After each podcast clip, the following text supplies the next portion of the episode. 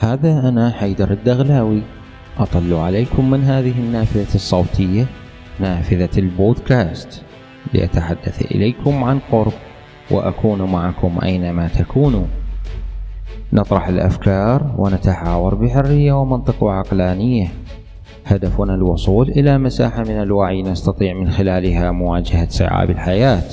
نطرح الأفكار، نتبادل المعرفة، نخوض في المواضيع الساخنة لنجعل من الحياة أكثر سهولة. استفد من وقتك بمتابعتنا على تطبيقات البودكاست.